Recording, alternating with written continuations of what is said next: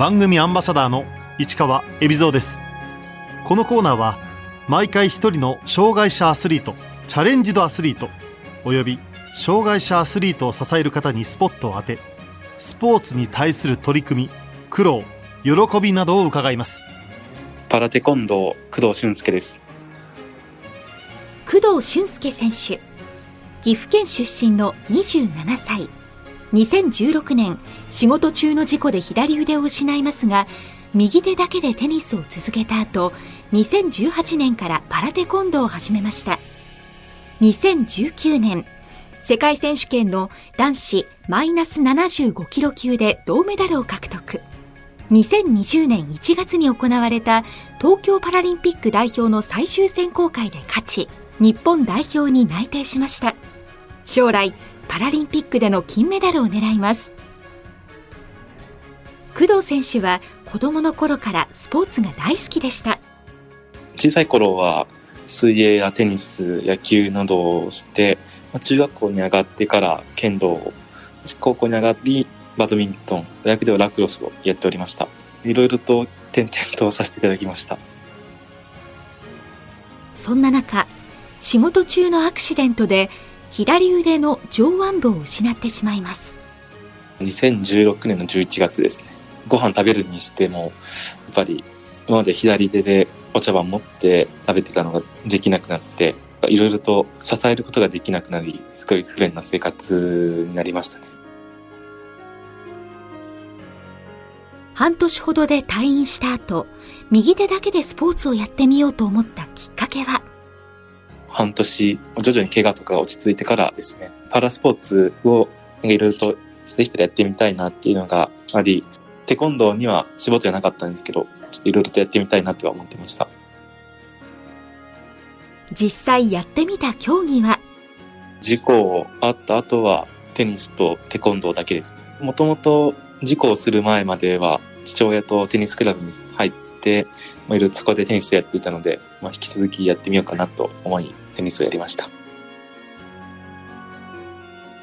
中学の時は剣道部だった工藤選手。右手だけで剣道にも挑戦してみましたがすぐ断念しました。剣道での市内でぶつかった時にすごく痛いなと思って。テニスは右手だけでどうプレーしていたんでしょう？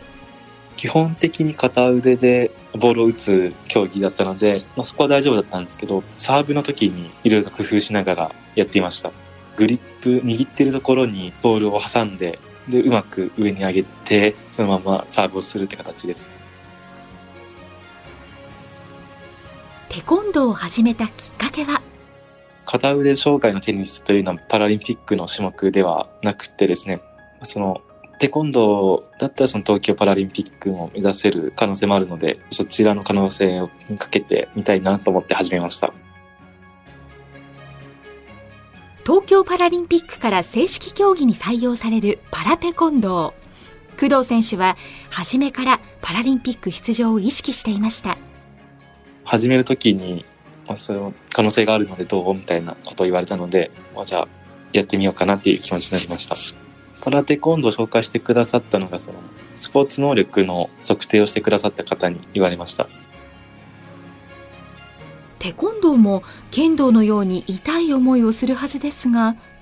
始めた当初っていうのは蹴られることはなかったので、大丈夫だなっていうのは思ってましたね。まず初めは岐阜のテコンドーの道場のところに行かせていただきました。まあ、初めはそのミットを蹴るだけだったので、その痛みとかは全然感じなかったんですけど、その片腕に障害があっても普通に蹴れるっていうのは気持ちよくて、あ、すごく面白い、気持ちいい競技だなって思いました。2018年1月、工藤選手は千葉県で行われた第11回全日本パラテコンドー選手権大会男子プラス61キロ級で優勝。始めたばかりで日本一になりました。パラテコンドーの大会というのが本当に日本で数少ない中で、で、まあ、すぐにパラテコンドーの大会があるっていうのはこれだったので、これに出てみようっていう話になり、出ることになりました。まあ、がむしゃらに相手に向かっていった結果、優勝できたのかなって思います。初優勝で見えたものは？全部ですね、もう技術的には全部揃っていますし、蹴りとかも全然、まだまだ始めて間もない頃でしたので、もっと全てをうまくしていかないとなって思っていました。2018年の1月の頃はまだ岐阜の道場の福富さんに指導をしていただいておりました。2018年3月から現在所属する株式会社ダイテックスに入社。上京して練習拠点を大東文化大学に移しました。誘いがあったのでやってみようと思い始めました。今の所属の長である山野さんからお声がかかりました。前職はもう辞めておりまして、で、まあ、その大会優勝した時は何も、まあ、不利な状態でですね、いいご縁があるなと思いましたね。初めての国際大会は？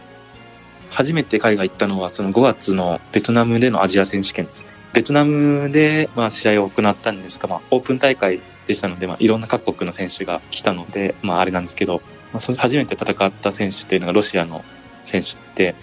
はりもう日本人とは比べ物にならないぐらい体格も大きいですし、その身長やスピードもあったので、すごくパワーあってスピードあって怖いなっていうのは思いました。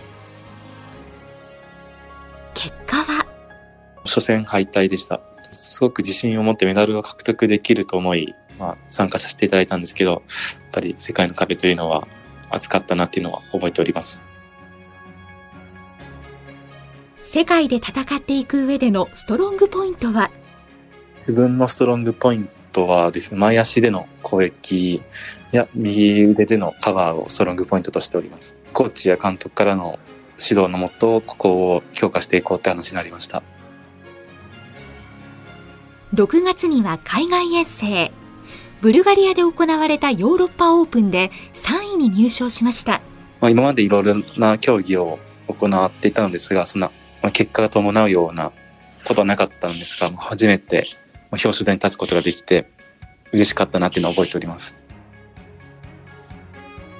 準決勝で負けたのは、ベトナムでの大会に続き、またしてもロシアの選手でした。ロシアの選手は強豪の選手が多いですね。前回のベトナムの大会から大きくはその戦術は変えてないので、まあ、もともとやっていたことがもっと良くなるようにはやってはいたんですが、やはりまだ通用しなかったなっていう感じでした。いろんな経験ができたので、すごくビジョンは見えましたね。パラテコンドーでは体重によるクラス分け以外に障害によっても分かれていますクラス分けは体重以外にもありますテコンドーのクラスは K の40から K の44までありまして、まあ、K の40がまだクラス分けをされていない、まあ、その登録した選手テコンドーに登録した選手で、とまあ、K の44の選手がえっと片腕の肩がある選手ですね。で、K の43になると、その両腕に障害がある選手で、K の42の選手が肩までの障害を持つ方で、K の41が両肩まで障害がある選手となります。同じクラスの中でも障害の重い軽いがありますが、K44 クラスの中で工藤選手は？K の44の中でも、まあ、腕だけがなかったり、その肘がなかったりとか、いろいろあるのであれなんですけど、僕の場合は比較的まあ、重たい、K の44の中でも重たい障害になるのかなって思います。2018年7月、アメリカで行われたパンナムオープン大会では、マイナス75キロ級で3位になりました。準決勝で敗れた相手は、メキシコの選手だったと思います。準決勝からになると、もうシードの選手と当たる機会が増えるので、ちょっとまだそこのトップランクの人と戦うのは厳しいのかなっていうのは感じておりました翌8月韓国で行われたキム・ウンヨンカップオープン大会では男子マイナス75キロ級で見事優勝を飾りました、まあ、立て続けに試合があったので、まあ、その試合での経験が生きたのかなって思います。優勝できたってことが本当に自分の中で大きく自信がつきました。決勝戦で勝った瞬間の周りの反応は？セコンドについてくださっている、まあ、強化スタッフの方とか、おめでとうという感じの心境でと思いました。表彰台の一番上で立つってことは、こんな気持ちいいことがあるんだなっていうのは思い出しております。2019年2月、トルコで行われた世界選手権の男子マイナス75キロ級で工藤選手は銅メダルを獲得。表彰台に立ちましたが、準決勝の壁は突破できませんでした。メキシコの選手との対決となって、スピードに翻弄されて負けてしまいました。大会ごとに大きく課題は見えました。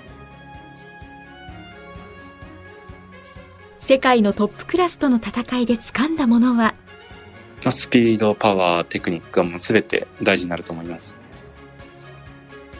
日本人選手は敏捷性があると言われますが、工藤選手の場合は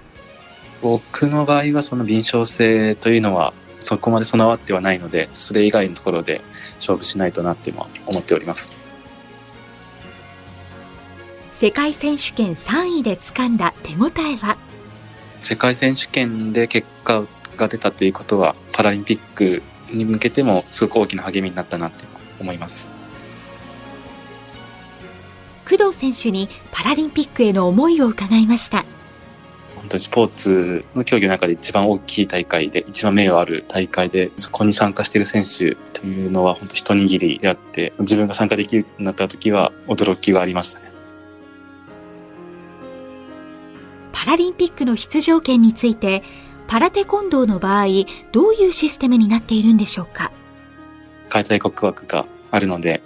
もう一枠、開催国の枠で自分が内定しました。で、あとは K の44の世界ランキング4位までと K の43のランキング2位までと各大陸予選の優勝者が内定できるシステムです。ランキングで出れるようにはしておりました。世界で戦っていく上で工藤選手の武器は？まあ、自分の武器というのは前足での攻撃であったり、その右腕を使った、まあ、ディフェンス、まあ、近場での攻撃というのが自分の中で武器になっております。ミドルレンジからショートレンジまでの感じが得意ですね。現在の練習環境は？週6日、月曜日から土曜日まで大東文化大学のテコンドー部の方で練習させていただいておりますし、日本の強化合宿があるときはそちらに参加させていただいております。大学での練習は大学生やその OB の社会人としてます。私以外は全員健常の方です。テコンドーのレベルが非常に高い選手ばかりですので、基本的に質の高い組手であったり、練習ができたりするのがいいところだなと思っています。健常の選手によるテコンドーとパラテコンドーの違いは？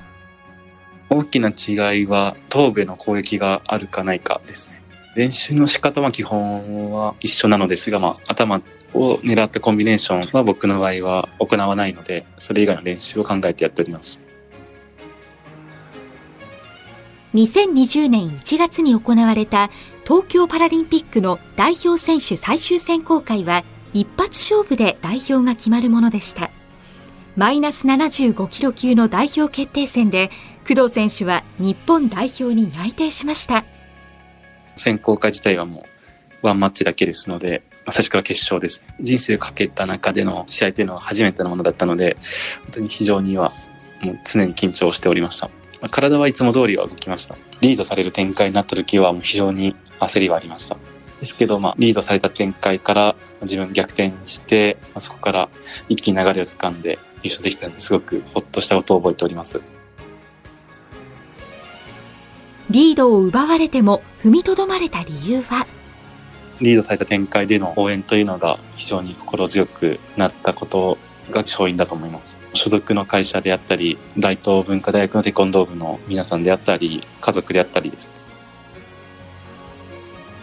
コロナ禍で現在は大会も国内戦に限られていますが、今はどんな風に調整を？日本の強化合宿に参加したり、えっと、所属での練習をして調整をしております。大柄な選手であったり、海外の選手を想定した練習もしております。工藤選手には競技人生の支えになっている大好きな曲があります。ライムスターの Just Do It という曲です。すごく歌詞が自分にとってすごく合うなっていうのがあって、好きだなって感じです。まあ、冒頭から、まあ、やるときはやるぜということから始まって、まあ本当に自分の性格もよく合ってるなって感じです。練習前によく聞きます。アップテンポの曲ですごく練習に向けて気合が入ります。競技を離れた時の息抜きは？ほぼほぼテコンドーをしております。以前でしたら、まあ、近く日帰りで行けるような旅行に行ったりはよくしておりました。旅行は好きなんですか？旅行をするのはすごく好きです。海外行って海外のフードや料理食べられるっていうのはすごく楽しみな一つですね。海外の遠征先で印象に残っているところは？初めて海外遠征に行ったベトナムでバイクでの数の多さには圧倒されました。僕があまりその英語とかが堪能できるわけではないので、そこまで交流というのはないです。ご家族はどんな風に競技生活を支えてくれていますか？そうですね。まあ、家族と離れては生活してはいるのですが、本当に時々電話した時に応援していただける声を聞くのが支えになっております。兄が二人います。頑張れと言ってくださっております。試合とかの予定とあれの予定がうまくいかない時があって、まだ来てないです。アスリートとしてこれからの夢将来の目標は？将来の夢ですと、まあ、パリパラリンピックまで現役を続けて、パリパラリンピックでも金メダルを取ることを目標にしております。まあ、年齢的にも一番ピークを迎えるのがパリなんじゃないかな。ピークというか、まあ、パリまでだったらその年齢的にもギリいけるんじゃないかなっていうのは思って、パリを目標にしております。東京パラリンピックから正式競技になるパラテコンドー初代王者になるために必要なことは？いろいろな場面が想定されるのであれなんですけど、気持ちだと思います、そこは。最終的には気持ちでの勝負がなってくるんじゃないかなって思っています。工藤選手にとってパラテコンドーの魅力とは？パラテコンドーの場合は結構30後半の方もやってたりはします。パラテコンドーは本当に華麗な足技であったり、もう素早い蹴り技といっぱいあるので、そこを見ていただけたらなと思います。